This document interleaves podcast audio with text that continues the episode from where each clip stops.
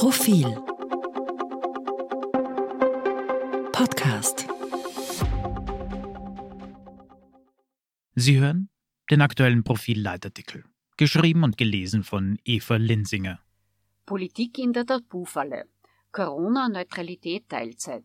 Österreichs Parteien haben das Diskutieren verlernt und verlieren sich bestenfalls in Ideologiescharmützeln. Das hilft niemandem weiter. Sogar der Staat der Versöhnung ging daneben. Eigentlich wollte die Regierung die tiefen Gräben überwinden, die seit Corona die Gesellschaft zu zerreißen drohen, und eine Kommission unaufgeregt die Pandemiepolitik von A wie Antigentests bis Z wie 2G-Regel bilanzieren lassen. Klingt nach ausgezeichneter Idee, mehr noch, nach einem notwendigen Kontrabuck zu den Dauererregungsspiralen, die gereizte Stimmungen produzieren. Kanzler Karl Nehammer, der sonst bevorzugt in schneidigen Tönen spricht, feuerfrei, gibt oder gar die Fleck sein will, wollte betont freundlich die Hand reichen. Lang währte die Befriedung nicht. Der Corona-Dialogprozess artete in Disput aus, bevor er überhaupt begonnen hatte. Zu expertenhörig war die Regierung, tönte Nehammer, was Wissenschaftler als Vorabschuldzuweisung verstanden und als skandalös geißelten. Der Rest war Hickhack. Wenn es noch eines Beweises bedurft hätte, wie schwer der Übergang vom batzigen Dogma, alles richtig gemacht, zur offenen Selbstkritik fallen kann und in welchem Ausmaß die Nerven blank liegen, damit war er unfreiwillig, aber eindrucksvoll erbracht. Noch Fragen, wie kompliziert es wird, ohne gegenseitige Vorwürfe auf Augenhöhe zu diskutieren, wie zerrüttet das Verhältnis zwischen Politik und Wissenschaft ist, von der deutschen Ex-Kanzlerin Angela Merkel stammt die kluge Erkenntnis, dass Corona eine demokratische Zumutung darstellt. Schon deshalb braucht es eine Bilanz des Ausnahmezustands, in dem viel verordnet, aber wenig diskutiert wurde. Das Vertrauen in das politische System grundelt auf kümmerlichen Werten. Selbstredend ist es höchste Zeit für eine fundierte Aufarbeitung der Pandemiepolitik. Waren alle Lockdowns notwendig? Schulschließungen richtig? Corona-Hilfen treffsicher und wer außer dem Seniorenbund muss noch zurückzahlen? Das Testsystem 5 Milliarden Euro wert? Wie konnte die blamable Haruk-Aktion Impfpflicht ausgeheckt im Raucherkammer der Landeshauptleutekonferenz passieren? Welche Fehler haben wir Medien gemacht? Auf all diese Fragen braucht es Antworten, keine Ausreden. Je ruhiger und seriöser, desto besser. Leicht wird das nicht. Nicht nur, weil die FPÖ an Versöhnung null Interesse zeigt. Sie agiert lieber als Zornsammelstelle.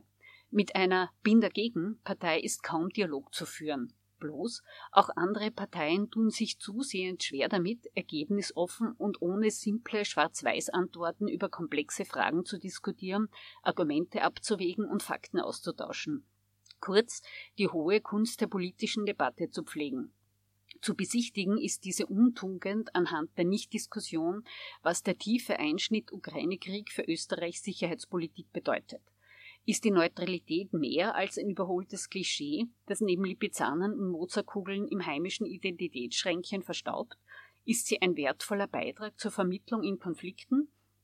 Oder bloß bequemes Wegschauen? Seit einem Jahr drucksen sich die Parteien um diese heiklen Fragen herum und scheuen den offenen Diskurs.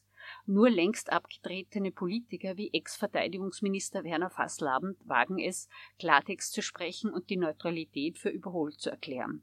Der Rest ist Schweigen, unter dem lapidaren Verweis, dass die Mehrheit der Bevölkerung die Neutralität wertschätzt. Das stimmt schon, bloß die Mehrheit zahlt auch ungern Steuern. Und keine Partei käme deshalb auf die Idee, Steuern komplett abzuschaffen. Die gesammelten Nichtantworten auf die Herausforderung, was der Ukraine-Krieg veränderte, führen zu nachgerade paradoxen Situationen. Österreich beteiligt sich mit 4,7 Milliarden Euro Finanzierung an der EU-Militärhilfemission in der Ukraine mit dem Argument unproblematisch für die Neutralität, weil EU-Beschluss. Österreich bildet auch Soldaten aus NATO-Staaten wie Ungarn oder Tschechien auf heimischen Panzern aus. Motto unproblematisch für die Neutralität. Ukrainische Soldaten werden hingegen zwar vom ebenfalls neutralen Irland geschult, auf österreichischen Panzern aber nicht, weil es angeblich nicht zur Neutralität passt. Man muss kein Völkerrechtler sein, um das inkonsequent und unlogisch zu finden.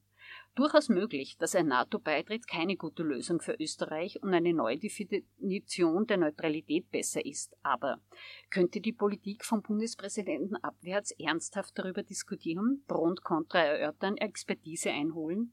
Das Tabuthema einfach zu vermeiden, Debatten mit brauchen wir nicht, will niemand abzuwürgen, ist gewiss die schlechteste Variante. Dieselbe untaugliche Methode, sich lieber nicht auf inhaltliche Details einzulassen, wird auch bei der Teilzeitproblematik angewandt. Wirtschaftsminister Martin Kocher stellte höchst ungeschickt, aber prinzipiell hochberechtigt die Frage, ob es klug ist, dass Österreich fast Teilzeit-Europameister ist und rudert erschreckt von den harschen Reaktionen prompt zurück. Schade. Denn eine ehrliche Debatte ohne Scheuklappen, zum Beispiel darüber, warum die Hälfte der Kindergartenplätze auch 2023 nicht mit einem Vollzeitjob vereinbar ist, warum Steuern auf Arbeit hartnäckig überhoch und welche Anreizsysteme sinnvoll sind oder welche Zuwanderung notwendig ist, wäre gerade in Zeiten, in denen alle Unternehmen händeringend Arbeitskräfte suchen, dringend notwendig.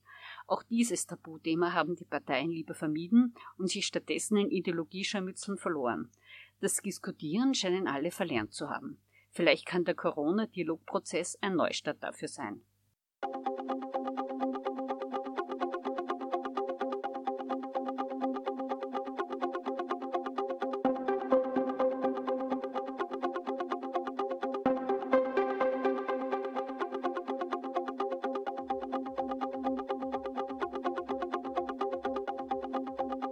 Mehr zum Thema auf Profil.at.